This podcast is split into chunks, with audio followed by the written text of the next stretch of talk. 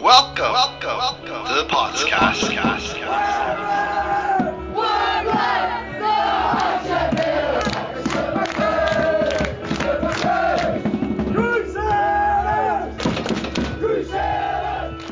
So, welcome to the podcast. I am joined by Howard Beverland, a favourite footballer of mine, a centre back that plays it very well, unlike myself. Howard, Crusaders player. Obviously, I'm a Crusaders fan, so this is quite exciting for me. How's your day going? And welcome to the podcast. Thanks, Darren. Thanks for having me uh, on the podcast as well. Um, I love the name as well. Really, really catchy. Um, today's going well. Actually, today's uh, my day off during the week every Wednesday, so uh, it's a good day to be off in the middle of the week. It just breaks the week up nicely as well. So today's involved just catching up with uh, people, coffee, and uh, enjoying the nice weather here. is it is it nice weather? I've seen on the news that there's like a hurricane or something. There's floods, so I wasn't sure. I don't know if you're joking or not. uh, well, you know, from one day to the next, it could be very different. So at the minute, it's it's pretty bright. It's been nice, but then like the rain could just come out of anywhere, and there was a bit of a a, a pretty rough storm um, yeah. past couple of days too. But right now it's quite nice. It's typical Northern Ireland weather. You'll get four seasons in the one day. Yeah, you probably notice that yourself when you're playing football. You get all four seasons in one match sometimes. Oh, totally. Some some horrendous days to be out out uh, out playing as well. But I tend to like those kind of like winter days where the pitches are muddy and you kind of just roll up the sleeves, get the studs on, and away you go. Yeah, absolutely. So we'll stick with the football for now then, since sure. since we're on that topic. How did your football career start? Were you playing at junior level, and how did you end up at Coleraine? Let's talk about your Coleraine days first. Sure, yeah, feels like a long time ago actually. Uh, football for me uh, really just involved uh, at primary school playing lunchtime out in the, the playground, and that was kind of where my, my love started for it. Um, playing at home as well in the backyard. I, you know, I had a small uh, set of goalposts do I pretended to be a particular player um, and just imagined me being that player and hitting shots and free kicks and all. So it kind of came through the joy of playing it, but also imagination as well. And I can remember very early stages thinking of, you know, growing up going to the Milk Cup and always thought to myself, I'd love to play in the Milk Cup, you know. Um, but there were kind of these just distant desires and maybe dreams as such. Um, so it came through just enjoyment and then uh, I joined um, like a local boys team then um, in Ballymoney called Riada Soccer School. Um, it's now technically Ballymoney United, but that's where it started out. That's where it got competitive and more, you know, playing in leagues and cups and competitions as well. Uh, we played in Down and Connor League, South Belfast League as well. So you were kind of out a bit more in the public eye, playing other teams, other clubs as well. Um, so that was kind of where where it started um, in those early stages as well. But you know, for me, it was very much you know hard, hard work, and I, I developed as I got older. Uh, as well in regards to ability and uh, and, and making teams and stuff as well. So uh, that was kind of where it started with youth level. We played played the whole way through that under 16s. Yeah. Um, so then the transition to Coleraine really came about from having played um, played in the Foyle Cup for Coleraine under 15s. Uh, the manager that year was um, Aaron Forgrave, uh, who was actually the reserve manager at Coleraine. So come the end of the tournament, he said, "Look, I'd like you to consider coming down to Coleraine. He says, you know, at this stage I was still 15. He said, but you technically could still play, you know, underage group. He says this is an opportunity of, of us of playing, you know, senior level with a pathway into a senior Irish League football team. Yeah. So for me at that stage, um, I thought this is this is a great opportunity at my age, and I could see a pathway into Irish League football as well. So that was I, I made the decision then to, to join Coleraine at that stage, and then uh, moved into the reserves then at the age of 16. Yeah, I mean it's it's incredible when you look at your journey. Um, when I looked sort of up some of your very early stuff, you debuted for the first team at age of 17. So mm. what happened with that? Because that that seems very very quick. From 15, at sort of underage level.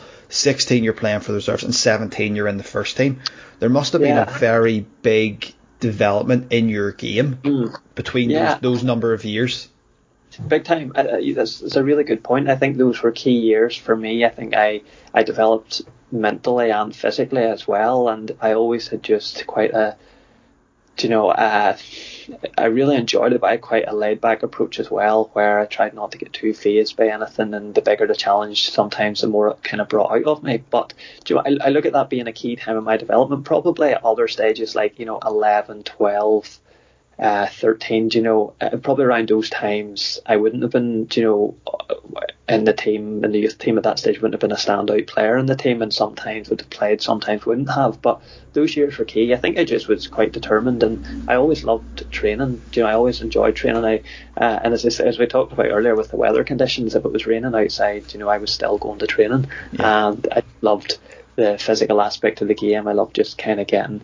getting stuck in and, and I think at that age I wasn't easily overcome or daunted by too much as well. So yeah. I think kind of part of part of my game would be just I, I tend to I suppose uh, I remember an early coach described me as a as an old head and young shoulders, and I think that's probably kind of served me well through my footballing career, where there's been maybe more of a a mature, um, you know, reading of the game, which maybe in those years that developed, and that's why maybe I progressed a wee bit quicker as well yeah. at that time. I had, you know, I had good, you know, there was good people around me as well, and some some very good coaches as well who were good people and they encouraged me and they, they, they were true to their word. You know, when I joined Coleraine, you know, the, the, the manager of the reserve said, look, you know, you will get your opportunity if you do well. Yeah. And, uh, and, and that was kind of how it worked. So yeah, it, it did kind of, everything seemed to move quite quickly at that stage and, and to be honest, probably haven't, haven't really looked back until the young age of 30 right now. I mean, it is an interesting, like, like you said there, you sort of like that old head and young shoulders comment. Mm-hmm. Whenever I was sort of looking through all your different career, your career here in, in Northern Irish football and looking through sort of all the different things that you've had happen to you and trophies won and whatnot,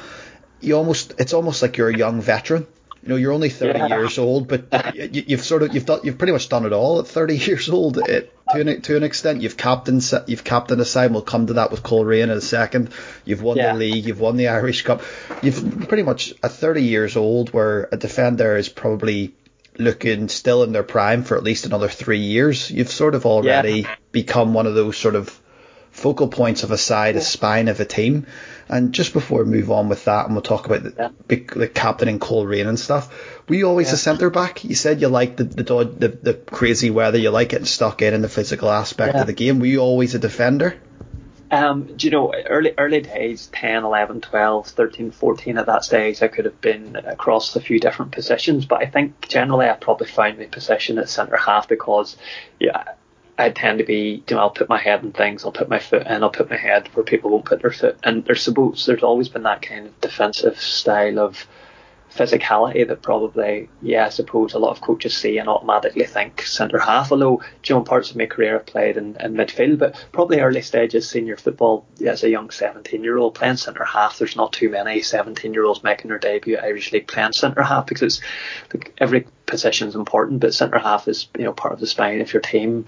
You know, it tends to be more of a mature veteran type player to play in those positions. Um, so I kind of started out at right back, was where I got my opportunity. I guess you know if you're making a if you make a slight mistake at right back, you may get off with it. Rather, if you make a mistake at centre half, you're more likely to get punished. So yeah. I started out at right back, but I know naturally the, the, the field was to kind of move inwards. But right back was good. Like I like to I like to link up as well and, and, and be part of the game and not kind of just standing off observing really either.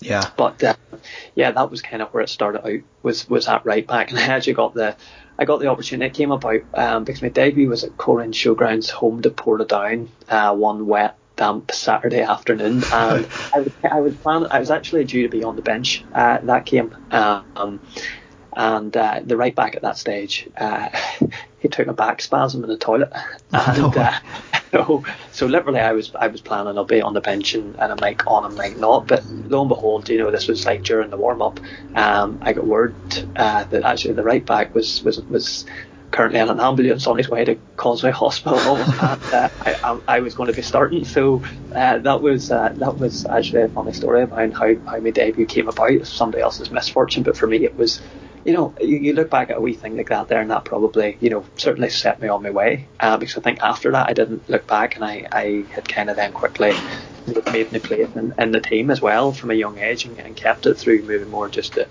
the maturity, the old head and young shoulders approach. people would say terrible, terrible hairdos over the years, terrible barnet, even though it's an, an old head, bad hairdo and young shoulders. So uh, it's, it's interesting looking back on old photos. So that was kind of yeah how I, I started out playing playing right back. And then from right back, it, um, you obviously you moved into this centre back and stuff, and it is it's quite funny that the league title went with Crusaders. It was yourself and Colin Coates, centre back partners, and interestingly yeah. enough, Colin's debut was at left back before he moved into the ah, middle. Okay, so yeah. it's it's sort of fun, funny that way, and yeah. when, when, you're younger and you maybe don't have that experience at that level, you do, as you said rightly, you know, you get away with a little bit more at fullback if yeah. you make a, a decision that maybe you probably shouldn't do, and a, and a few years later, if you were playing there, you wouldn't make that same decision. Totally. Yeah, but, and I think as well, you get, you know, you get a lot of very experienced uh, strikers who, you know, just know the game well, and yeah. you know, for a young player as well, you're maybe naive to some things too. So you've, you know, I think you're up against a lot of strikers are you know been around the game for a while know the kind of the tricks of the trade. Um, so I guess with a young a young player, they maybe fancy their chances. So I guess yes, it's, it's more of a there's more to it than just kind of throwing in a young player to play centre half. And I suppose probably Coop me are happy at centre half now, preferably rather than full back at this stage. Yeah. Um, with Coleraine as well, it's a club that's known to be bringing through young young players. And not only did you come through at Coleraine, you you captained the side. What was that like for you? Um, so I, I came through into the first team under Marty Quinn at that stage. Um, Marty gave me my, my debut um, in the Irish League, really, and I've a lot to be uh, very thankful to him for as well. Then, after Marty had left to take over at Bangor, when Bangor just got promoted, um, Davy Platt, who was assistant, um, stepped up. So I played under Davy for a few years. Um, and then uh, and the club parted, parted ways and Oran Kearney uh, took over. He came in from Limavady. He had, uh, he'd done great things with Limavady, um, and he came in as the, the manager uh, at that stage. So, you know, first first couple of seasons he was in, you know, I guess he had a lot of rebuilding to do. He needed time to just kind of put his own mark and stamp on the on the team as well. But um, at that stage, the, the captain was David Ogilby, um, who I played with a number of years and had a very good partnership with the centre half. Um, he previously was Institute and captained the club. Just just retired there two years ago. Um, and uh, so he was the captain.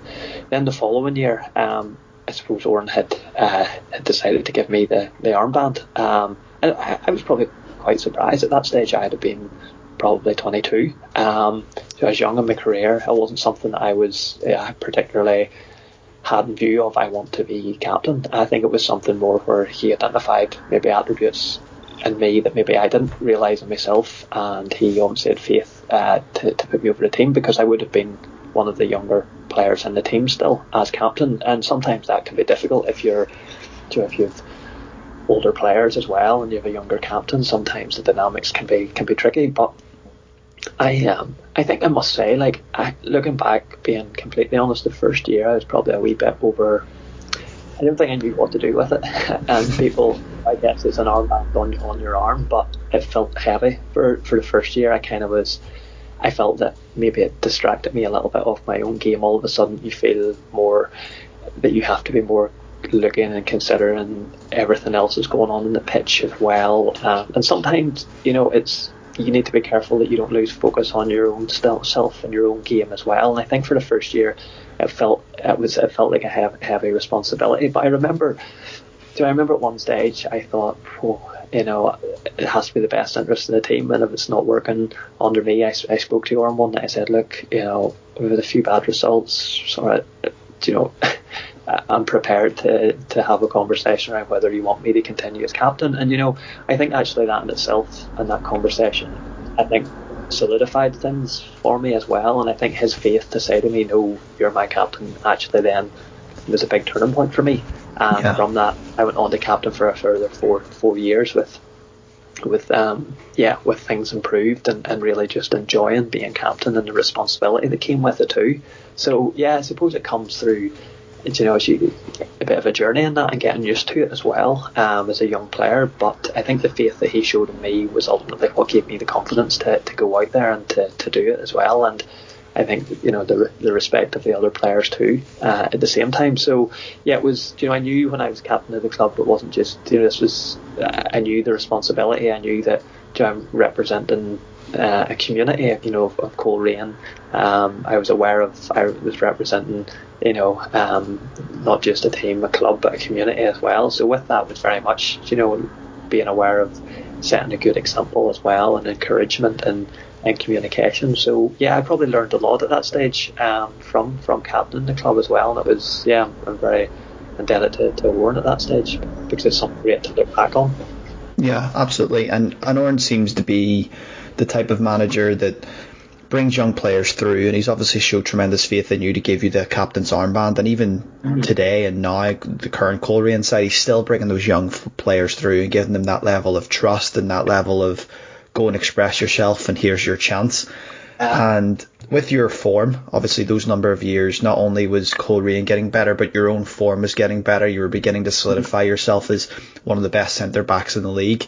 And eventually you were selected for that Irish League select side to play against Man United. Yeah. Um, how, how, fun was that, or how unique was that? Oh, wow, do you know it's something that you know you, you look back on now and it, and it feels like uh, it feels like a dream. It feels like a very yeah, it just seems like that that actually happened and uh, it was something really I think that um, it just came about very very quickly. We just quickly got word that there was going to be um, a game for Harry Gregg's testimonial against Manchester United, and very quickly I got contact um, to say that I've been selected um, to play in that. And Joe, I think it all happened very quickly, where you hadn't really a lot of time to kind of take it in. I think you found out, you know, a week or two weeks before the game, and uh, and, and then you were just preparing. I think I remember a night we went up and met with David Jeffries, who was managing the team up at Windsor Park, and met with the other players who had been selected.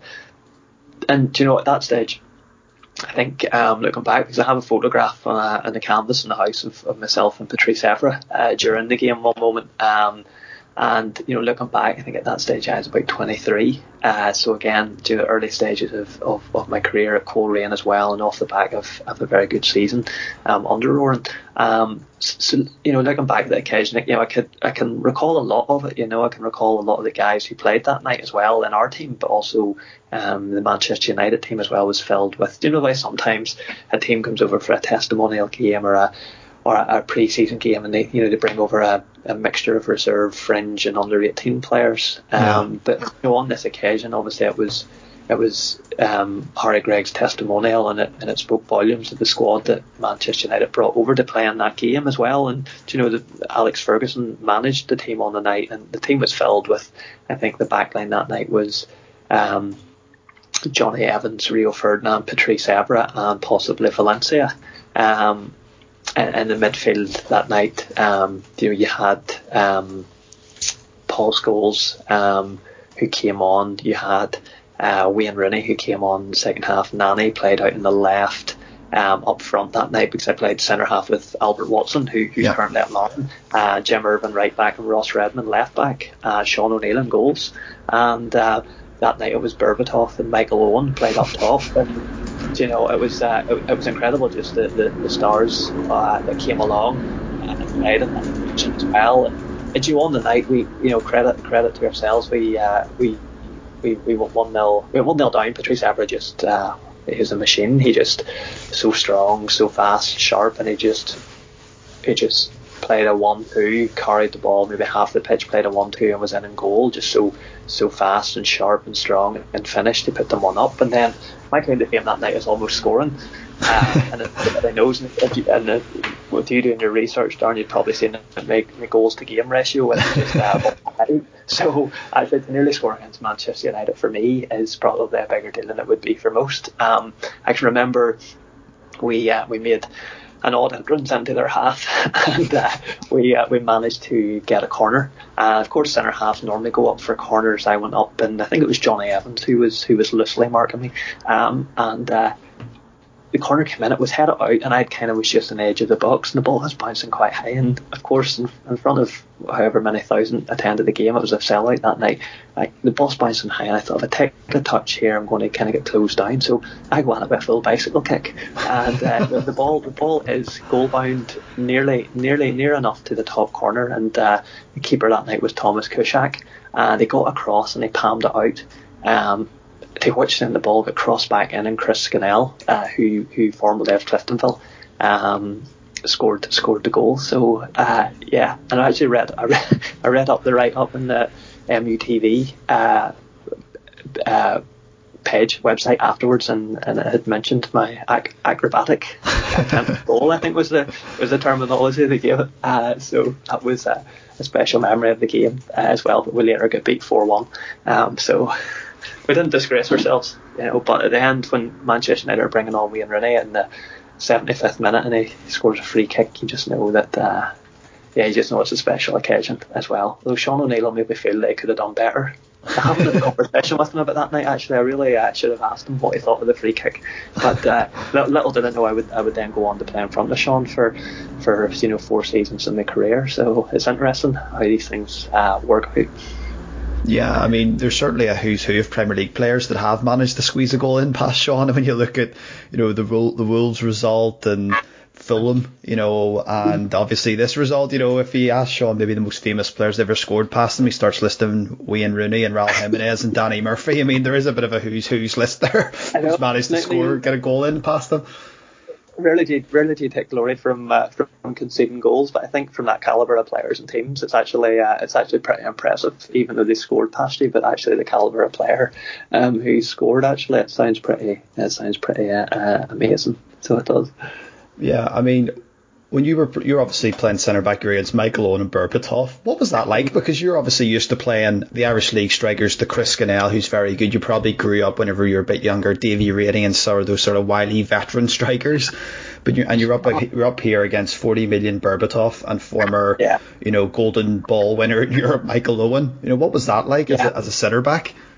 It was incredible because you know very different style of, of strikers. You know Irish League, your Irish League, and, and those earlier days, you know, really played with with strikers. You know, proper strikers that played through the middle, played high.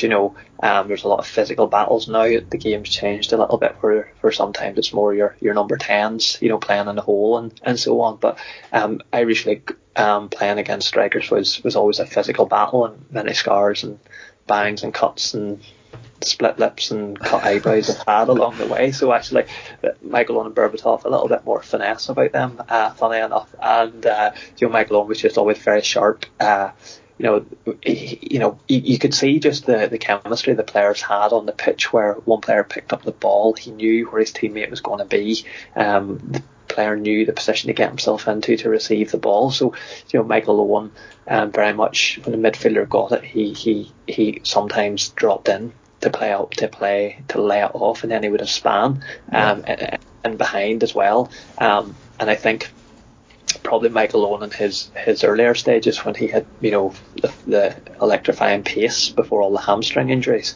yeah. uh, probably would have been more just playing on the shoulder and making those channel runs. But I think Michael Owen at that stage was yeah you know his United career, his days were towards the end of his career, so he was more dropping in past it and then still had pace about him, you know. So I was just glad that it wasn't, you know, five years previous they run after him. So that and Berbatov just exactly what you see in TV and how people, exp- you know, explain him to be and describe him as just, you know, silky touch, you know, one touch, you know, will pluck the ball out of the air. Um, and just makes everything look so easy. Doesn't really get out of third gear and just a really quality player that probably you know a lot of kids aspire to you know to have that touch and have that um, just makes the game look so easy as well. So he just yeah. really broke a sweat the whole night. Um, but you know, you just knew that, that, that, when you play against teams like that, they're they're three or four steps ahead um, of of knowing where to be at the right time, and then when they get into the position, they're they're fairly deadly as well. Yeah, um, I think I remember just on. I remember actually Michael Owen at one stage was, was, was I was fairly close close to him, um, and he went to make a wee a wee dart and run in to receive the ball. I think I stood down his Achilles at one stage, and uh, I don't think I was too impressed. I think I did apologise to him, but he, uh, he, wasn't, he wasn't too happy. But I, you know, welcome to to Northern Ireland Irish League football, you know.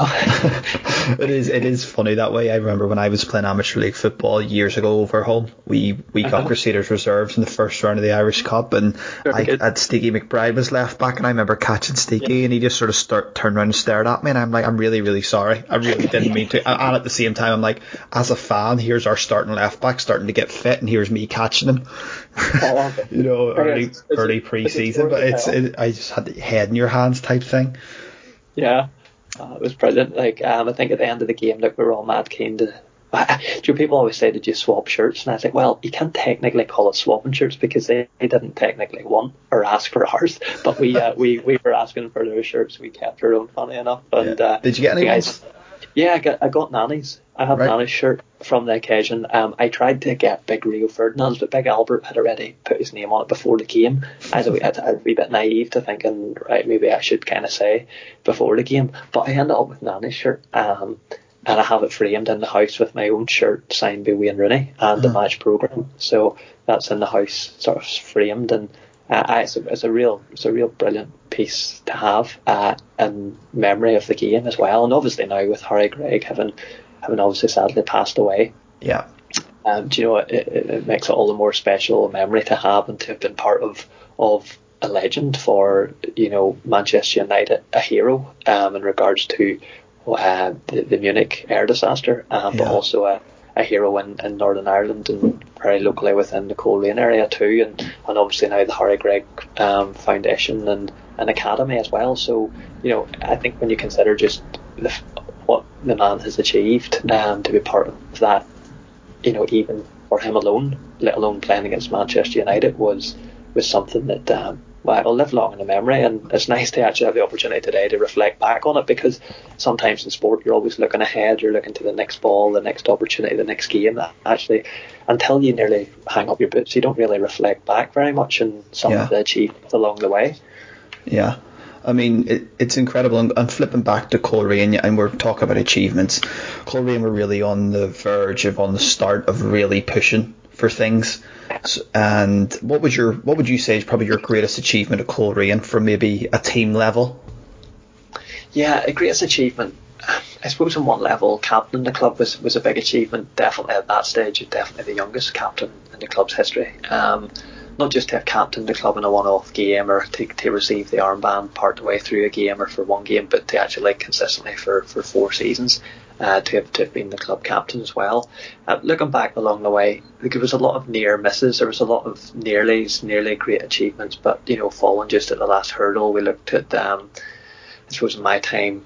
Um, you know, we reached my first year, reached the Irish Cup final, to which I missed it through injury. Played every game up to it. Um, as well. Then we had the CIS Cup final. It would have been called back then, which is the kind of the League Cup um, yeah. under David Platt, where we reached the final and get beaten penalties against Glentoran at Windsor Park. And then under Oran, we uh, reached the at that stage called the Irn-Bru League Cup uh, final, funny against Crusaders at yeah. the Ballymena Grounds, and and again it was a bit of a miserable per game, but lost out to Chris Morrow, you know, early goal, one 0 So you know you could tell that the club was on the brink of, of building too, and, and, and, and really able to. I think at that stage very much could match our own in, in any cup competition over maybe 33 games. Of the league campaign may have may have struggled to maintain a level, but under Oran there was a clear sign. We just narrowly missed out in Europe as well um, in, in, in one of his seasons. But there was definitely something being built at the club, and you very much knew it. Um,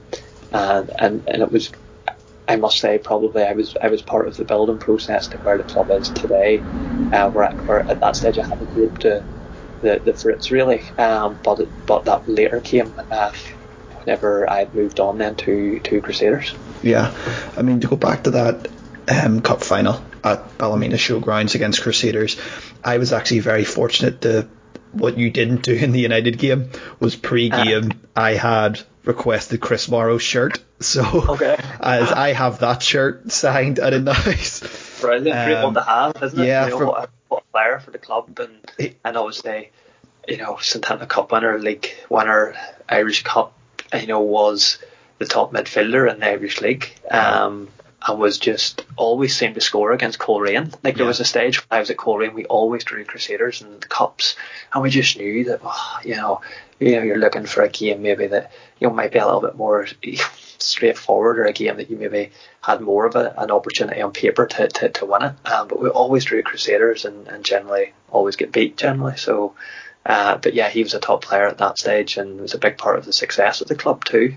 Yeah, he would. If if you put me on the spot and ask for my favorite ever Crusaders player, I, I think I would probably go Chris Morrow. I just thought on his day on form he was a Rolls Royce. But, I mean, yeah. the injuries killed him a bit through different stages of his career, but as an overall player, I loved him.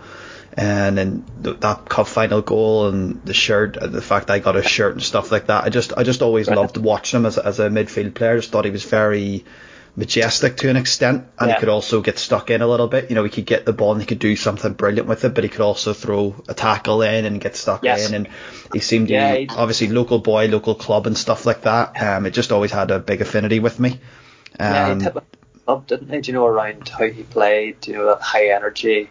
Strong tackler, but you know, box to box, but could get you a goal and sometimes yeah. a very good goal as well. He actually was just leaving when I came in uh, yeah. uh, to Crusaders, so I, I, I never played with him. Uh, unfortunately, we played against him many times yeah. uh, as well. But yes, it's, it's actually nice to hear you know fans reflect back on players who you know used to play and, and, and, and players who, who did a lot for the club. It's very easy to get to forget about all the guys who, who really helped bring Crusaders to the position that it's at today, and he's certainly certainly one of them amongst amongst others. Yeah, I mean, sp- speaking of that and where Crusaders are today and the different levels of success and stuff, you left Coleraine to come to Crusaders. What was on your uh-huh. mind whenever that happened? Was it okay? Coleraine are building something here, but Crusaders are are challenging for leagues. What was the thought process on moving on at that stage? Like, I moved on. I moved on not because I was unhappy, not because there had been any arguments, or not because I didn't like it anymore. I, I probably moved on purely to a new challenge, to have a look back in career and career and said, look, I took that, I took that jump, I took that risk, you know, to leave a club where I was very happy at, very comfortable, was captain, had, had clocked up around 340 games, um, to take on a new challenge at the age of 26. And I think at that stage I just knew that, um, I needed a, a new challenge and I wanted to, I suppose, push myself and see could I could I do it? Could I play for one of the top clubs in Belfast? Um, for maybe a little bit more scrutiny, more media attention um, on your game, uh, and really be able to, to match it. And I think probably looking back, I could see that definitely there was something building at Coleraine. And if I'm being completely honest, I maybe didn't think that the the jump as has had happened in the last four years of how well they've done in challenging for leagues and and winning cups. I probably didn't see that happening as soon as to which it did because I think the following year when I had left, I think that year Coleraine um, had a really good campaign um, and and were very much in the latter stages of, of, of cup competitions the following year. They then pushed us hard all the way for the league title and we're in the Irish Cup final. So that progress happened very quickly. And, and at that stage, when I was before I moved to Crusaders, I, I probably thought that that real progress to competing across all competitions might not be happening or realistic for another three years perhaps. And, and, and obviously it happened much sooner than that. But for me at that stage look I was one year off my testimonial at Coleraine if I had stayed at, at at that stage there was the, the opportunity of a testimonial at, at 26 and, yeah. and you know back and that's something that I, I sacrificed because I felt that this was an opportunity that might not come around again. It might be, you know, if I if I chose not to move, Crusaders would have went out, signed another centre half, and, and, and you know would have played then for the oncoming seasons after that as well. So I just kind of felt that it was a bit of a crossroads in my career where I thought if I stayed, I probably would would never move. But if I moved, I thought, you know, Crusaders at that stage where I think in January when the approach came, Crusaders were very much on course, top of the league, uh, battling it out that year with, with Linfield and went on to, to, to win the league that year. Um, so I knew I was joining the championship winning team, littered with players Paul Heatley, Gavin White, Jordan Owens, Colin Coates, Sean O'Neill, you know, lots of top, top players. Um, and I knew that the opportunity to win leagues, compete in competitions was, was huge and, and, and maybe would have been a higher outcome of, of, of winning winning the league or, or winning cups as well. And obviously with that came the opportunity to play in Europe. Um, they play in the Champions League, you know, in that first year uh, after the club having won it, you know, the, we drew Copenhagen, you know, yeah. Manchester it just played a few weeks back, um, and the opportunity to, I suppose, to add to my my career and my CV of having played in the Champions League, um, and like that's, you know, that's what dreams are are made of, and to, yeah. to go to stadiums and see clubs and play against opposition of multi-million pound players, to play in front of you know thousands upon thousands of fans and, and, and packed out stadiums um, is something that's just a, a wee bit special that, that, that you know like lots of, of, players in their career will, will not have tasted that. So to have that opportunity uh, as well, um, and, and obviously at that stage, like I was, I, I judge a club very much upon the manager, and I, I look at a club and think, could I play under that manager? Um, and Stephen Baxter uh, was one at that stage that I, I, I could play under. I was very impressed. Um, uh, he asked me the question. He says, "Look, what's next? Um, what's next for me?" Uh, and at that stage, I felt a challenge, uh, and that was at 26. I uh, joined Crusaders. Yeah, and I mean that first season at Crusaders, there's a lot of talking points. Um, the first season as well, individually, you had a phenomenal season. You won a couple of the awards. I think you won the Player of the Season and you won the Newcomer of the Season. Am I, am I right with that? Yeah, yeah, that's right. Yeah, I had a few that year to take home. Thankfully, it was nice. Yeah, and that sort of put a nice, so sort of say, let's put a nice ribbon on the season that maybe as a team didn't work out the way that we probably wanted as a fan and as a player. I mean, it was well documented. That BBC documentary is there. We, we've all seen it mm-hmm. unbelievable season, and at the end just sort of faltered. What yeah. was that? What was that like as a player?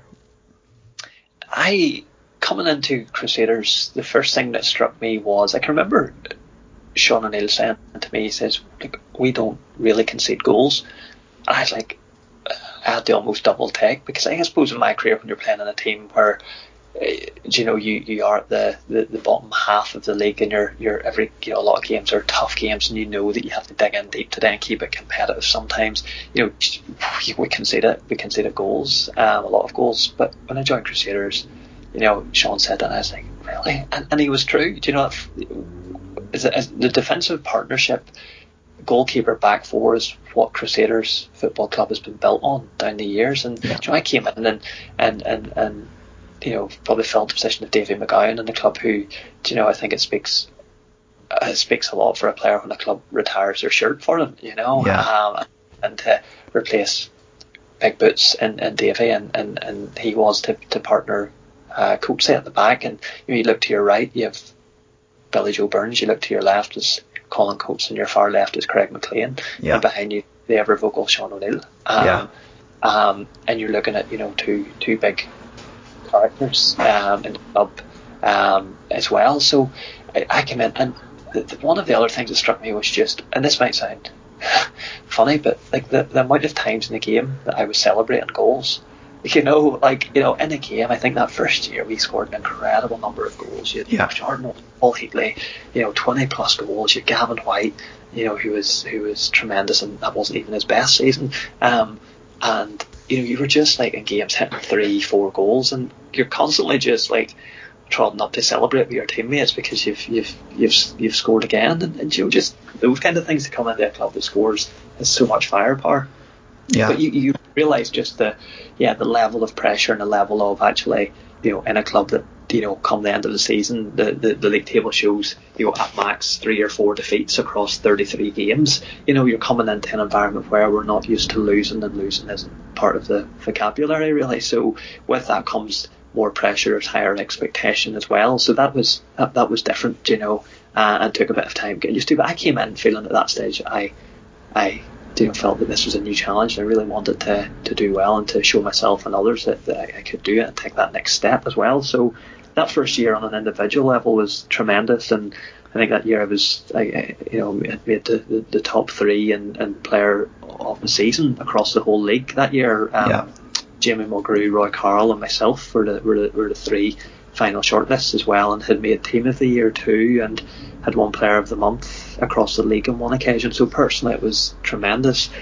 Collectively, as you said, you know, the big campaign was just, um, you know, started middle so well and just tailed off in the, the last part. And you know, people will have their own views of why or how or what could have been done that wasn't done as well. Um, I think looking back, you know, you just you look back at key moments in that, and you just I think you know, I look back at the the game away to Portadown uh, at Shamrock Park that evening when the game was changed to a five o'clock kickoff and you know I think you know that night I think it ended up a draw and you just felt that oh that was that was a key a key moment in the title race as well. Because I think Linfield had won earlier in the day.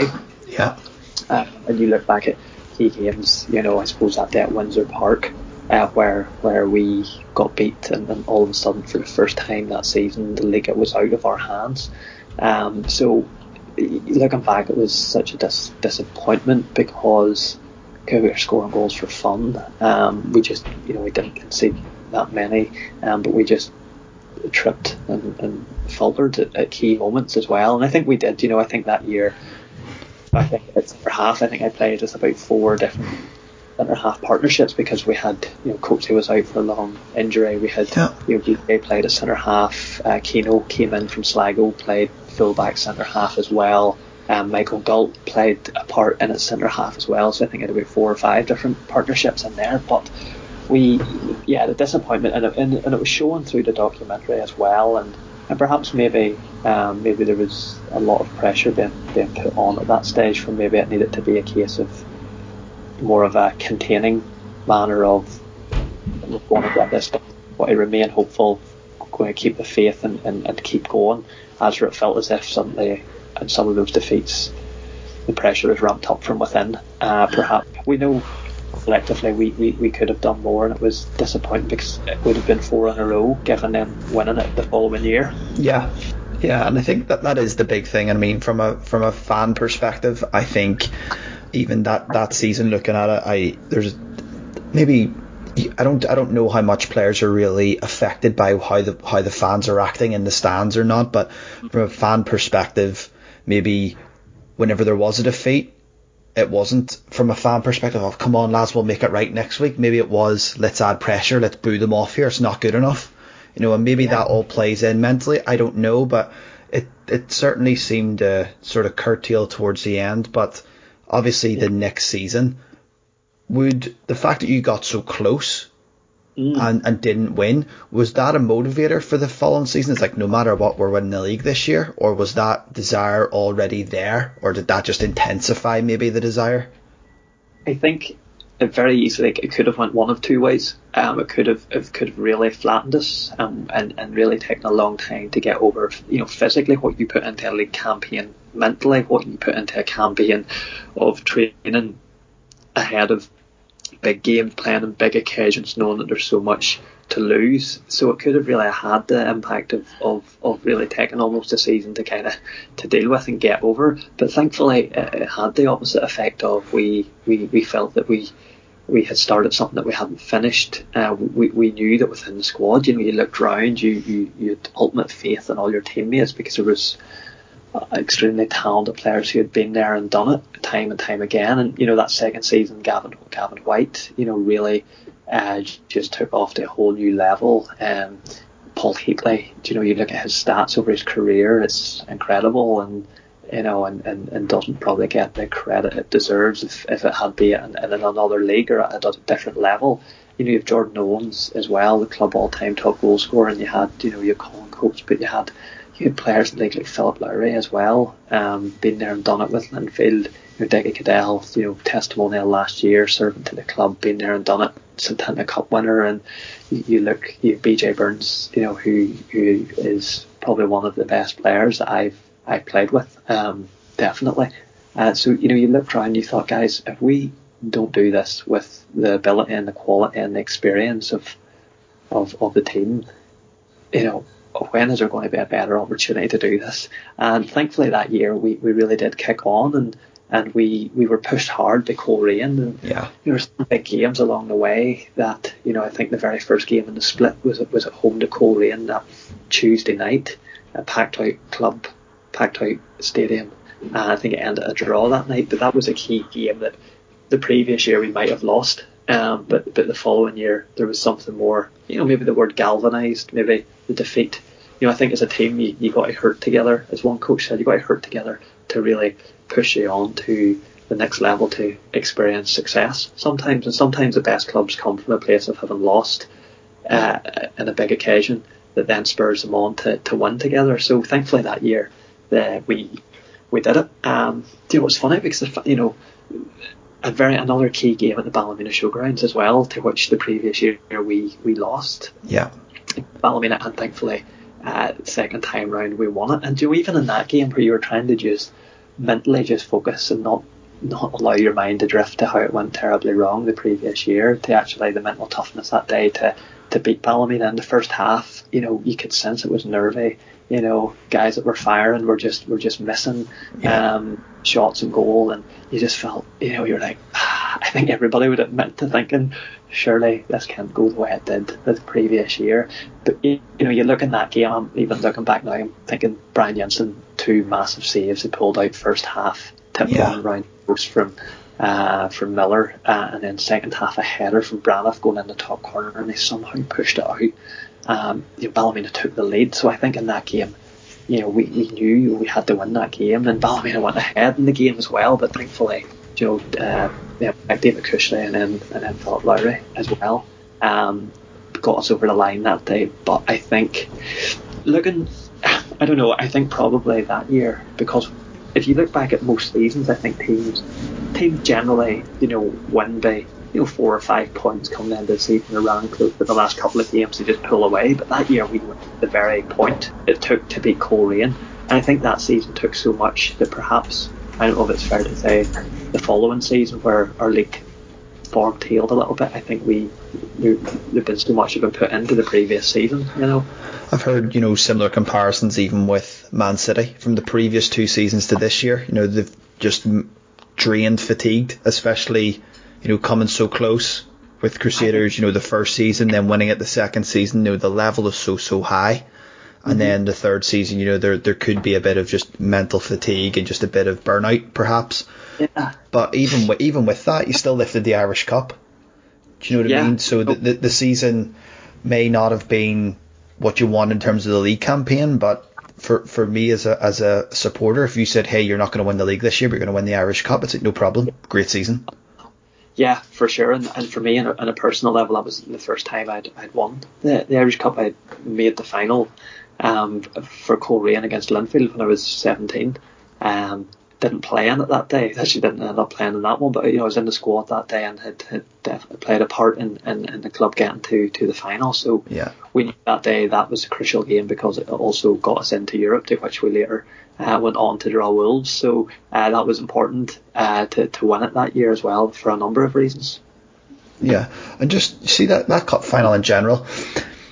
How what was the attitude in the changing room with that cup final? Because normally and I say it respectfully to Ballinamallard because they made the final. But usually when you get to a cup final, it's two big teams. There, it's two closely matched teams, two evenly matched teams. Like I go all the way back to 2009 to when we beat Cliftonville one 0 with the Mark Dickson goal. You know, you're you know you're you're biting your nails, everything. This final seemed very straightforward. What was it like as a player? Um, I, you know, we, we treated Ballinamallard with huge respect in our build-up. We, you know, on Wednesday morning we sat and watched extended highlights of Ballinamallard's game against Warrenpoint, which had been the semi-final. Um, so we, we did our homework on them. Um, it was a tricky opposition because we probably didn't know a lot about them. You know, they weren't they weren't in our league; they were playing the league below, and, and maybe we, we would have been more aware of of them and players if they had been playing in our league. Um, but because it was a league below, do you know, maybe they, we maybe hadn't followed them as closely throughout the season. So so we, there was that quantity to it as well. We knew that you know within the team you had Richard Clark. Um, who's playing, who, who's pulled the strings for Glentoran Crusaders and, and Ballinamallard for years, technically uh, one of the best ball players um, in the Irish League over the last long number of years and, and, and played with them as well at Crusaders. And um, you knew there was the likes of, of Clarkey there, and they had you know experienced players within the squad who had played at the top level in, in, in the Irish Premier League as well, who were still there. Um, you know, an experienced goalkeeper in John Conley you know 40 plus years of age too. Harry McConkey, you know, a very able manager experience as well, and I think in those games you just know that this, you know, when you play against a team who have nothing to lose and everything to gain, um, you know, there's no pressure on them. You know, playing as a team with less pressure um, can can make a very dangerous team, and that's why I think you find teams slip up against maybe smaller opposition because they either take them too lightly and the opposition are playing with less expectation. You know, so we, we knew like and, and nobody wanted to be you know I suppose in, in many ways having lost out winning an Irish Cup and Europe to to being defeated by a team who was you know in the league below. Um, yeah. we probably would have never have gotten over that or never have been allowed to. So the preparation was was and credit to Stephen was was as much as if it would have been Linfield or Cliftonville. And I think on the day, players were you know we were just as nervous as we would have been if it was any other team too. Uh, so the occasion actually, you know, it's it's 22 players, two sets of goalposts and a ball. Do you know anything can happen um, on, on that day? So no, we, we, we very much did our homework, treated them with respect, and I think in the game you know, got an early goal as well, which is key in those big opportunities. And I think teams who tend to take the lead in those big games, cup finals tend to go on, uh, and, and, it gives the team the confidence and settles them down. Uh, so to go on and to, to win it was very special uh, as well. Absolutely. I mean, like I said, for me as a fan, I, I love the Irish Cup. For me, the Irish Cup final is the best day of the season. Yeah. Um, yeah. You know, the season's over. It's sort of, you know, we're closing the curtain on the season. It's usually, unless you're Portadown or Glentoran, it's usually a really nice day. The sun's yeah. usually out. There's a good feeling about it. You go out for your fry up in the morning with your dad, and then you head up to the match. Brilliant day out. Um, yeah. The Irish, the Irish Cup final. And yeah. but but moving on to this season, bit yeah. of a bit of a unique season, obviously with with, with what happened with COVID and stuff. Um, there's a League Cup final defeat in there in a very tight game with Coleraine and mm-hmm. sitting third on goal difference as everything is put on hold by COVID. Yeah. Talk to me about this season in general, but specifically about what happened when COVID hit and the mentality of yourself, the players, the team, and how did it affect you, affect other people, and yeah. just everything that went on in and around that area? Sure, it's a good question. Um, you know, looking back this season, um, it's, it's actually hard to actually remember much of the most parts of the season before COVID. You know, it feels like it almost feels like there's been two seasons have passed, um, yeah. and it's really been one. And you're trying to think, you know, what was you know, what was before COVID, what was this year, what was maybe the previous season. Um, but you know, I think in regards to um, you know league form and I suppose you know it was it was very up and down and not our usual consistent levels. Um, lots of changes to the team, um, personnel, players in, players out, and you know just seemed to lack a bit of um, consistency. That actually, if you look at clubs who win titles and and so on, it's built upon a a, a consistent level of, of personnel um, as well. So there's a lot of changes, movement happening positionally and and players as well. But we, you know, we'll look back at, I suppose, times where you know sometimes the good, the bad, and the ugly. You know, probably the season a wee bit. You know, showed moments of, of the of the quality we have, but another moments um, not at a level that is required. And um, I think as as well, you're looking at the, the League Cup final.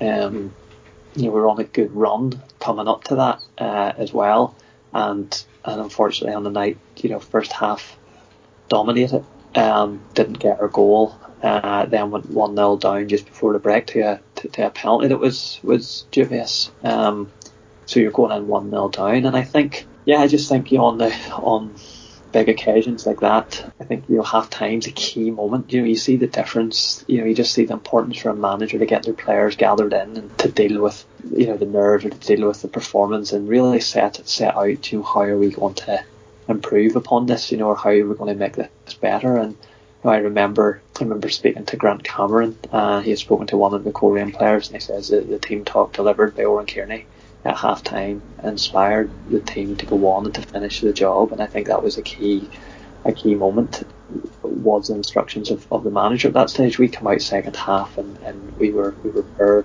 Uh, we looked off it and Corey get a second a second goal really. So yeah, do you know League Cup is, is actually a, a competition I've I haven't won. I've reached the final and that would have been the third occasion.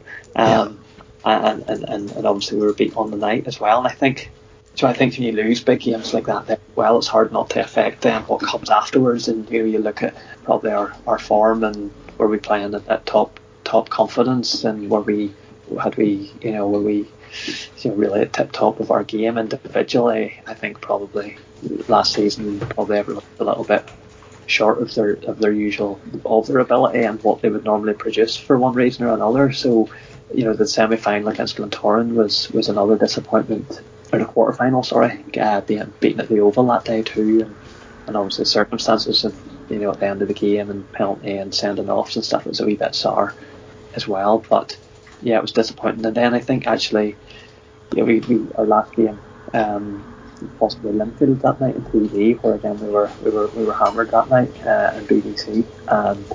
Uh, I think Surrey Institute then we played in the league uh, and we beat them. We came straight through that day against Institute at Seaview and then that was the final game. We were due to play Glentoran in the league at Seaview yeah. and that game obviously didn't go ahead and neither did, did any of the rest of them. So it came to a bit of an abrupt end. You know, I think, you know, the indecision around decision making of when the league, what was happening. You know, we were, you know, it was, I can remember sitting at work at two o'clock Friday and at that stage there hadn't yet been a decision as to whether the game was going ahead the next day or not and I particularly remember the news broke of like how Arteta, the Arsenal manager, having tested positive, and I think yeah. you know, um, people were like, right, this this is serious. And I think late in the afternoon, you know, like IFA stepped in to say, look, the game would not be going ahead the next day. So there's been a lot of indecision. It's been hard to, you know, keep in motivation. You, you need a goal to focus on and to aim towards, and start dates for training and matches. You know, have, have has, always seemed like it was poorly managed uh, getting that out there. But during lockdown, you know, we were we knew because they the unknown of not knowing when something was happening, you knew it could happen time nearly, so you had to make sure that you were keeping yourself ready. You could at the drop of a hat be back playing. You know, I find during lockdown, you know, felt really motivated. And there was there was rest during that time, but there was also you know opportunity to focus on training as well, um, individually, uh, and we were well equipped with uh, programs to work through uh, as well, and that was uh, yeah, I enjoyed the the rest, but also the keeping myself fit uh, and, and active as well. Yeah, I mean that seemed to be the thing with with sort of COVID in general. You know, a lot of people either really had that sort of motivation to get themselves out and do something. Like I, I noticed a lot of people with downloading Strava and getting a lot of running in who maybe didn't run the roads. Um, yeah. you, you got who maybe gyms were closed, they they couldn't, so it was their only way to maybe do something if they didn't have any equipment at home. And a lot of people seem to use this break, albeit it's been frustrating, to try and improve themselves and get into a better place in life in terms of their fitness and their maybe general health level, which is really probably going to set a lot of people in good stead here for maybe pre-season, whether it be at the Irish League level or even grassroots or amateur league or whatever. I think yeah. a lot of people will be coming in here probably a lot more fitter than maybe what they usually would. Yeah. Um, and it'll be a case of maybe just getting match fitness up rather than, you know, just your fitness level. Totally. Um, and, and, you know, the one, the only piece of the jigsaw that was missing was the, the matches and match fitness that comes with that as well that you can't replicate any other way. Um, you know, individually we trained and, and trained hard and followed, followed our programs. But obviously those match scenarios, those competitive environments, you know that fitness, that game game day experience of dealing with you know dealing with your your mentally as well, preparation, dealing with stress, dealing with with, with nerves as well, like those kind of things that are only come with with playing in, in matches and game situations. You, you can't replicate that. Um, but you know, coming back again, you know, it's I'm very thankful that I used that time to to keep keep fitness up and to to focus maybe opportunities to train in different ways as well and, and actually just train a little bit for enjoyment too. Um, you know, go out walking as well and you know, and obviously then when things began to relax, you know, train with uh, you know a couple of teammates as well, which is good for motivation levels too. So yeah, it tests motivation. I think it tests kind of mental strength as well. But you know, you know, you have a responsibility um, to keep yourself in shape and, and to keep yourself fit for fit for uh, for playing too. Uh, but it was a time I think that yeah, uh, I look back on and, and, and certainly allowed allowed a bit of a break from the, the busyness of life uh, to almost sit down and reflect upon you know what was happening and actually what the next number of months and years might look like. Speaking of like sitting down and reflecting, it was it's well documented, hired with, with you and your life that, that you're a Christian and it's a big it was it was mentioned in the Keeping the Faith documentary and Matthew Snoddy and stuff made reference to you and helping them along the way. How does being a Christian affect you in the footballing environment? What does it mean for you to have faith and be in an environment such as the Irish League where it is fiery and competitive? Yeah, I think firstly it has to affect you on a on a personal level. I think it has to, you know, I look at even my own experiences and I ask myself the question, you know, early stages, am I a fan or a follower? Um, and, and it has to be more than just church attendance. It has to be more than just that kind of casual commitment, um, that kind of fan, that respect of, of religion, of, of, of God, to actually be in, to use an analogy as well, um, to being a follower. Uh, you know, and, and, it's a great terminology when you think of it from a football perspective. Fans are a follower. You know, I think you know, followers I look at as those people who there's higher commitment, there's an all in attitude, you know, there's an all or nothing, there's a moving forward, not looking behind, there's a sense of it costs you something, you know, when you, you think of a follower of a football club, you know, as somebody who will, you know, they'll buy their season ticket, they'll follow their club home and away, they'll make those wet windy nights to Stangmore Park to cheer on their team and stand in the wet. You know, you look at a, a follower just brings to a, a, greater level of probably of commitment of sacrifice as well. And uh, for me, you know, I look back and, and, and, I became a follower, a Christian at the age of, of 16 um, at that stage. So I think it has to it has to impact your heart. So it has to be heart level um, as well, um, to which then it will impact your lifestyle uh, and the choices you make, and ultimately, uh, as you've asked, within the football environment as well. Um, and you know, within that environment, it's um, you know, obviously the, the history of Crusaders as a club who there's been, you know, it's been referred to as a God squad in the past. Um, there's always been a contingent of Christian players and staff at the clubs. There's always been just that history with it. Um, but being in uh, being in a football club, um, you know, it has to be has to be lifestyle. It has to be something that changes you and on and off the pitch as well. Um, I've had my fair share of yellow cards and the odd red one down the year as well. Uh, but it has to just, I suppose, affect the person that you are first and foremost because every player is a player, but they're a person. Um, and for me, it's it's asking the question, well, do you have a gift, an ability to play football? How can that be done in a way that brings honour to God? Um, and I think it's about looking at it. Uh, there's a great passage in the Bible, Colossians 3:16, that says, And "Whatever you do, whether word or indeed, do it all in the name of the Lord Jesus Christ, giving thanks to God the Father through him. And that's a verse that I like. And there's one that follows shortly after it says, And whatever you do, do it with all your heart. Um, so for me, I, I look at football as looking at the purpose of, of, of doing it for God's glory, but with that as well, it, it means doing it with all your heart as well, um, being an all in attitude um, as well. And that's a, a real example of, of Christ. And I think it's about being a good teammate as well. Do you know it's being sacrificial? It's uh, putting the team before yourself. It's you know being available on and off the pitch to your teammates. It's do you know the the language that you use and choose not to use. It's it's how you conduct yourself in victory, but also in defeat as well. And ultimately, it's those little conversations you have along the way that sometimes you never know just the impact upon them. And obviously the the, the through the, the documentary as well really really showed through and, and how you know God was moving in, in, in the football club um, and how you know he, he just asked us to be available uh, and he uses us in, in great ways as well.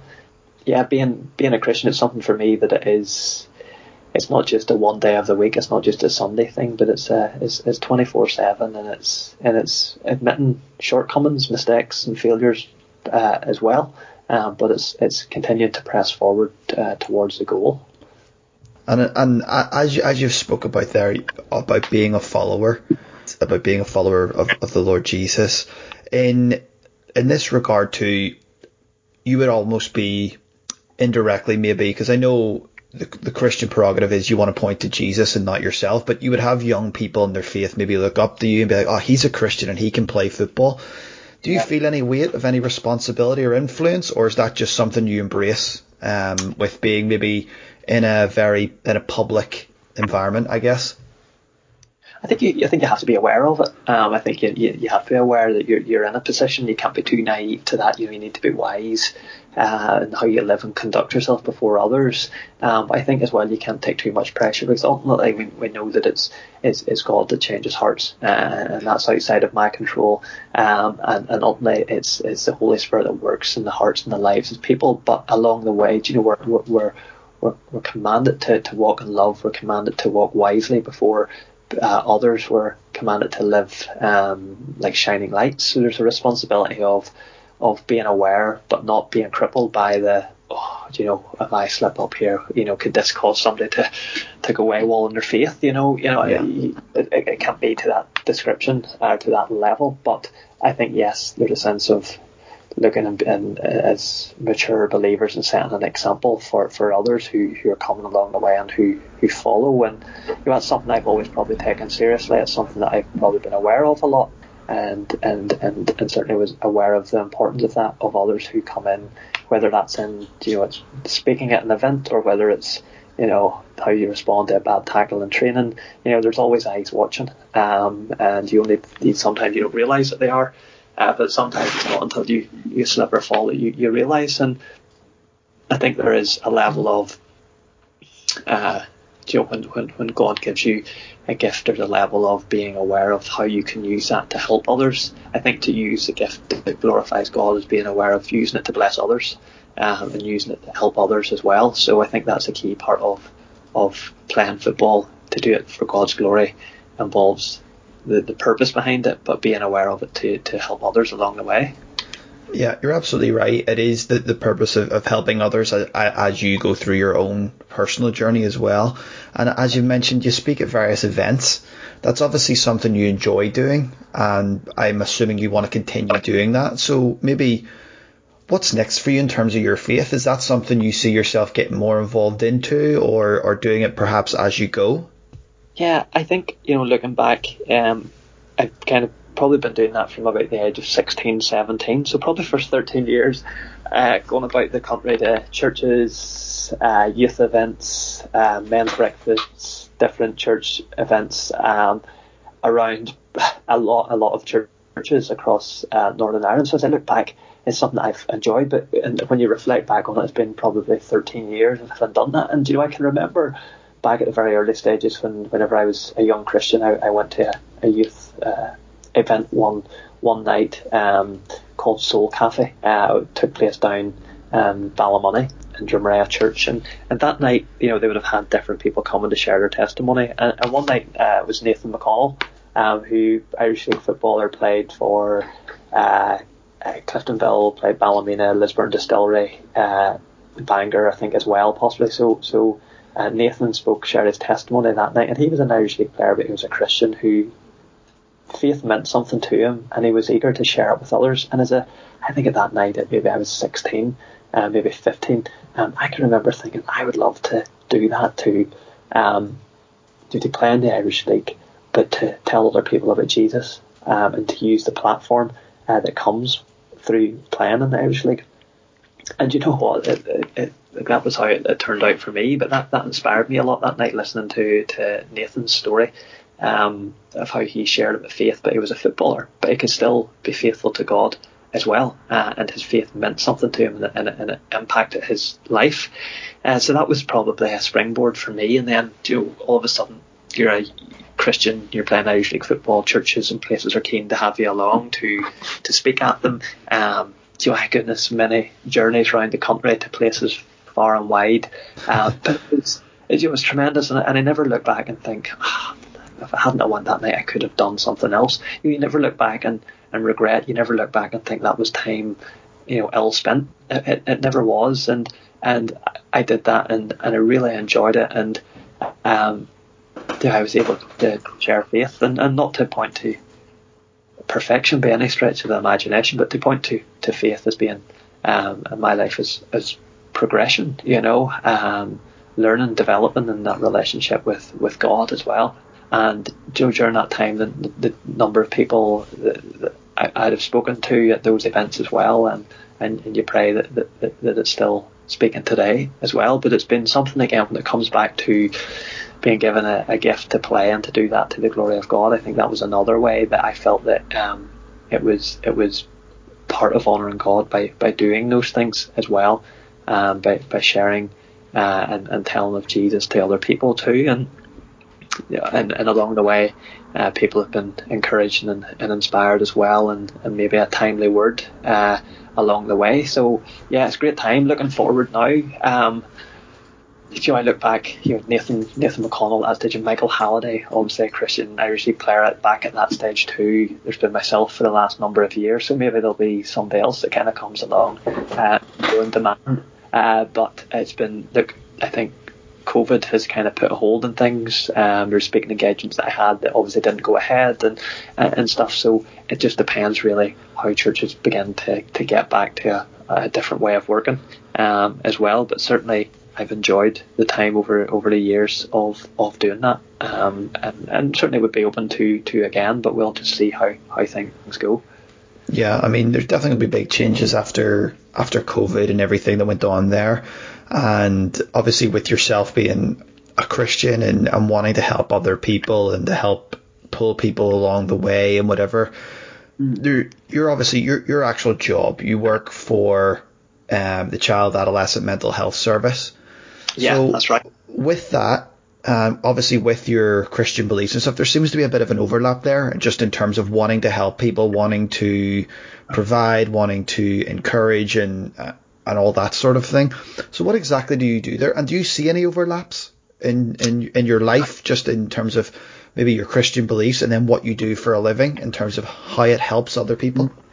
Yeah, that's a great question, and and you know there are a lot of parallels between my role as a social worker within CAMHS and, and working with children and young people and then when you look at what the Bible says and, and, and what a Christian is and the fruits of the Spirit and, and all those things that we're called to example, there certainly is lots of parallels. And I think, you know, social work, the profession, it's very value led. You know, you're looking at you know, you're looking at compassion, you're looking at respect, being non-judgmental. Do you know, and all those things, there's there's a clear crossover with with how we are called to live and conduct ourselves as, as Christians as well. So there is a very, you know, a very helping, sacrificial, caring aspect um, that we see and those values being exampled when we open the scriptures and, and, look at the lifestyle of Jesus as well. We see those exampled, that non-judgmental attitude of, of, you know, the woman at the well when, when Jesus meets her there and, and, and her way of life, her lifestyle, you know, um, was probably contrary to, to, to, to the word of God, but yet we've seen Jesus coming along being non-judgmental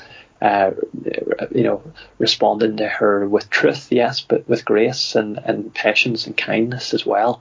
And, uh, you know, as I look at the role and, my role on work, uh, those key values, you know, of, of how we uh, treat people and, and, you know, that's challenging. Sometimes it involves treating people with respect who maybe haven't respect to others and their decisions and their behaviours and what they have done. And, um, and, you know, it's challenging at times as well, but within that role, there's there's definitely a clear um, opportunity to, I know, I think to to, to be involved in people's lives and the not so nice parts to try and help them. Do you know, they're maybe stuck in a rut. They're maybe, you know, have have their mental health has, has declined um, over time. To really to come in and to, I think, Joe, um, helping um, them believe and, and feel hopeful that things can change and to feel motivated to the, the, the work that, that will be done with them will help the situation as well.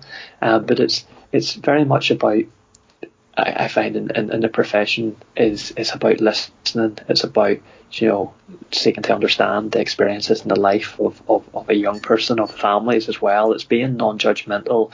You know, it's it's about you know realizing that yes, choices along the way have, haven't been the best ones, but you're you're very much focusing on well, what can we do from here?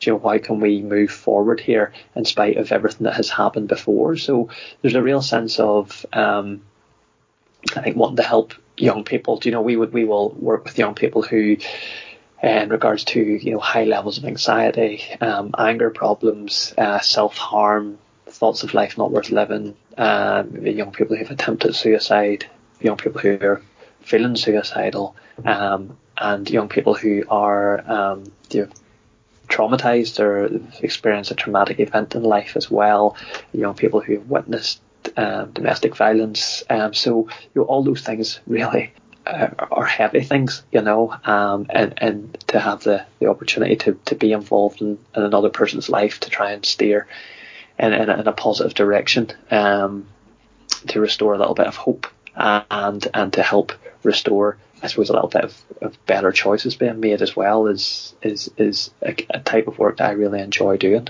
Encouraging young people is, is being being a, a stable uh, figure in their life as well, and um, helping encourage and direct them maybe in a way that maybe they haven't had uh, within their life as well. So it's a yeah, it's a role that just you know, from day to day, it could it could involve so many different things uh, as well. Uh, but your your main, you know, I can remember back when you, when you talked about you know some of the values between faith and, and social work. I can remember back at my my interview and uh, being asked, you know, why do you want to do social work? And I can look back and the very word I used was I want to help people, and, and that's pretty much the textbook answer. But at the, at the end of the day, that has to be at the core of I think in the career um, and in many careers is is the desire to help others, um, which is you know which is you know we look at the Bible and it, and it talks about you know consider others greater than yourselves. You know, um, love your neighbour as yourself. So there's just a clear a clear um, overlap uh, within within that as well. It's massive. I think the overlap. I think between your faith and what you do and the desire to help. But I think that desire to help also comes from a position maybe how would I word it correctly? Maybe like a, a position of leadership, maybe directly or indirectly. You know, you were captain at such a young age. You took your team for five, six, seven years before you moved on. You're one of the older players, maybe. When I say older, you're not. You're older in terms of your Irish League experience. You know, you're mm. only 30 years old. You've had maybe, I see, 14 years of, of Christian experience in, in, in your life and now, whether directly or not, or whether you even see it or not, there's a degree of leadership there in your mm. life from what you do and your desire to, to help people and your desire to, to, to pull people along, to encourage them. Do you see yourself as a leader? Or is that something that really just sort of comes from within, from your, from maybe your personality and your characteristics? Yeah, I think that's that's a really good way of putting it. I think um, you know, as I look back and, and other leaders, some of the, the, leaders that have most, you know, spoken or helped guide me has been probably individuals who have who've never really claimed the title, but their lifestyle showed it. Um, you know, leaders who who don't, I suppose, say, you know, I am the leader, I am a captain, you know, but rather it's just an unspoken example being lived out on a daily basis through the words they say, through the way they live their life as well. So I think, you know, that and, and yes, obviously there's certain leadership characteristics uh, as well. Do you know, I think for me, and I guess people respond to different leaders, um, and there's different types of leaders as well. Uh, but I think for me, just that, you know, that servant leadership is is a key trait of, of, of leadership where it's not considering yourself better than others or putting yourself on a pedestal, but it's actually saying, you know what, I'm actually happy to collect the cones after training, um, or I'm happy to collect the empty water bottles after training, you know, to do those menial tasks, you know, that some leaders may see that is above them to do, do that. So I think like servant leadership is, a, is one of the most effective examples, and it's just leading the way, but just uh, consistent, you know, just quietly getting on with it as well. But people tend to respond to that um, because leadership is is matching the words with the behaviours and the actions too. I think with leadership comes there's there's an element of you know sacrifice as well. You know, you you leadership you you lead a team, so it means you know sacrificing for yourself on occasions for the better of the team. So being a you know being a team player is huge within that as well. And I think you know just I think if you just quietly want to see people thrive and you want to do what you can to to, to help others thrive in life and to, to set an example. Do you know that will will go a long way in any team environment too? And I think it's being I think with its consistency on and off the pitch of setting an example for other people to follow. And I think part of leadership, you know, you can evidence and demonstrate leadership at any age, um, but obviously maturity and experience of life helps as well um, along the way. So yeah, I think you know, for me, I, I would never naturally refer to myself as a leader, but I think um, the opportunity, I think people often, I think the greatest signs of, of leadership is when other people um, affirm it within you, um, when other people see it. Um, leadership, as I look back in the captaincy at Coleraine, that was something that was noted by somebody else. Those those attributes that maybe I hadn't seen in myself but ultimately other people had seen them um, as well. So I think that's an important part where it's actually sometimes other people sees it and identifies it in you. You, we've said that where Oran's seen it and he identified it, and I even think, as, as, you maybe touched on earlier, when you've went to him after a couple of bad results and went, look, if you need to take this off me and put it on someone else so we can kind of move yeah. forward, um, you can, and I think that really emphasizes or gives the gives him the idea of goes no, he cares. he wants Yeah. this to be successful, and I think that affirms. As you use the word affirm, I think it's a brilliant word. I think that affirms to him he's made the right decision because he's got someone not only who just puts the armband on and goes, he's got someone who's thinking about this, who wants it to be a success, who's giving his sweat and blood and tears to make this successful, and he's prepared to give up maybe the spotlight and to have people's tongues wagging just to make sure Yeah. this is better. And I think that's that, that probably said a lot to him and made him think Yeah. I've definitely made the right decision. But to go on to maybe Crusaders and and to this season specifically, Colin Coates being the club captain for at least uh, ten years from or maybe more than that. Um, prob yeah, he has been more than that, and he left in January. That not only left a gap in Crusaders back four, but that's obviously left a massive gap in the club in terms of the leadership on and off the pitch in the changing room. Is that something where you felt you can step up and help out in? Or is there a number of players in that club? Because you do have your Sean O'Neill's, your Billy Joe Burns, your Philip Lowry's, yourself. There's a number of players, Jordan Owens, Declan Caddell's, you know, there, there's, you could name 10 players who have been around and done it, who could maybe step up and do something. Is that something that happens automatically in the changing room, or is that something maybe a manager has to say, okay, lads, this is the direction we're going in now, and this is our captain? I think that was a very difficult situation for nobody more than Colin himself. I think it was very difficult for the fans as well. I think it, it, it, it happened very quickly and very sudden, and there was no ending, if you like to say. Um, there was no kind of goodbyes. There was no here's a captain, a player for 20 odd years, and who has given his career to the club. Um, it just seemed to happen very suddenly, uh, and, and I think it's probably left a bit of a sour taste in, in a lot of people's uh, mouths over just kind of how it came about.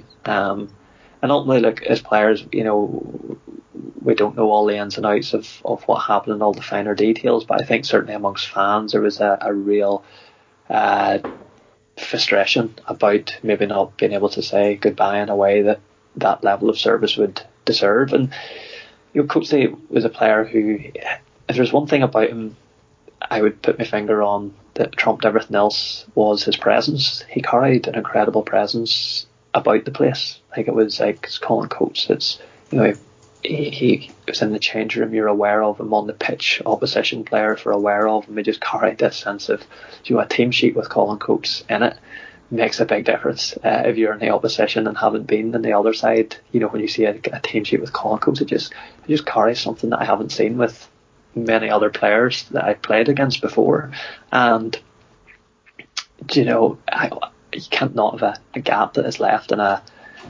an emotional but also a physical level too with with somebody somebody being there all this time uh, as well. Um, so that was yeah, it was just the more you think about it, the stranger it feels, um, and how it just kind of all of a sudden happened. There was no real ending or goodbyes as such. Um, but with that, you know, a club has to, you have to continue. Players have to continue. Um, you, you, you're looking to others to then to step up, and you've you've named so many names in the team that you know lots of teams would love to be having that number of people that they could look to to to. I think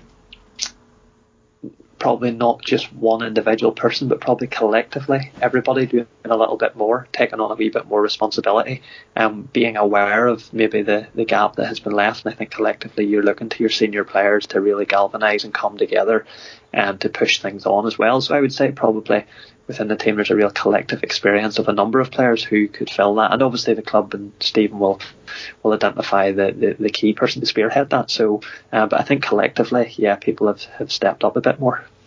And I think as a fan too, and um, a, a lot of fans will probably listen into this. It, it's something good for us to hear because when, as you said, when, when Colin did leave, there was that sense of, oh no, it's like that's our leader, that's our inspiration, that's our guy. Do you know what I mean? Like whenever I I think back to so many moments. I remember we won the Irish Cup and he was like a wall in 2009, and then we probably a bit in over our heads maybe that started that next season where we we were like we could win a league we could win a league. And I think we won our first six or seven games. We went to Windsor and won one 0 and he came up with a big towering header. And then you look at the the Setanta Cup final he just would not lose that game. He just refused to lose that game. There there is that presence. There is that character that he has and he sort of embodies a lot similar to maybe Chris Morrow but in a different kind of way he Yeah. embodies a lot of of what the club was about um, Yeah. for, for that period of time, and he will be. Um, and has been already, even though it's only really been what two months given the COVID and stuff and everything being stopped. But he will be a massive loss um, the Crusaders, not only on the pitch but off the pitch and in the changing room. And, and as you've really said, it'll be really up to Stephen and the backroom staff as to who really takes that on. But it's going to be big. It's big boots to fill. Whoever whoever does take that on, and it's a lot of pressure given the Yeah. man that went before you. It's often like you know the Moyes to Fergie, if I can use that analogy. Absolutely. it's almost the unwanted, the unwanted next man.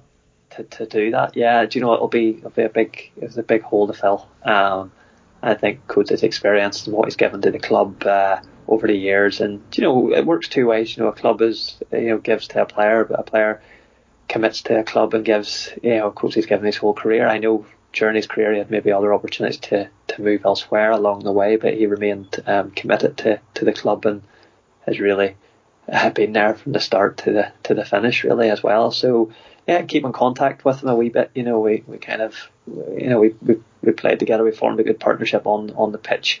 Um, but I think sometimes it's, it's it's good to keep in touch with players who move on because you know, you would hope that um, partnerships and stuff is a wee bit more than just on the pitch um, as well. And it's good for people to know that they're valued as a person, but not just as a, a player too. So it's good to see him.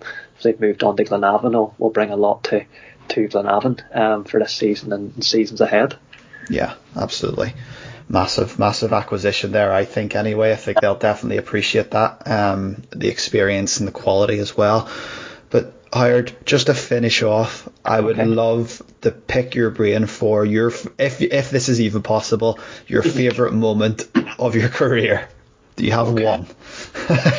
Favorite, yeah, favorite moment of my career, definitely, you know, winning the Gibson Cup uh, with Crusaders, Ballymena Showgrounds that Saturday. Um, having got over the line, having having faltered and fell the year previous, I think when you know what goes into a league campaign mentally, um, physically, it's it's it's a huge reward. But you know the the overwhelming emotion that I look back on that occasion was just sheer relief you know, it was more relief than it was joy. It was probably more a case of look, we've we've done it, we've done what we've set out to do. We haven't, we've followed through this year and went the whole way, and there was just a great relief that was there that that we, you know, I think in sports sometimes you're always so conscious of what lies ahead that you, you it's hard.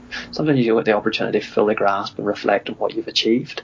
Um, because you're always thinking, right, well, what's next? What's the next game? You know, and so on. But I think that there, as far as achievement goes, you know, looking at you know, playing in the Champions League uh, as well. Um, to look at the, the all those aspects of, of an Irish League career, but also a career in Europe too, and the Europa League as well. But probably, yeah, winning winning the Gibson Cup has probably been, I think,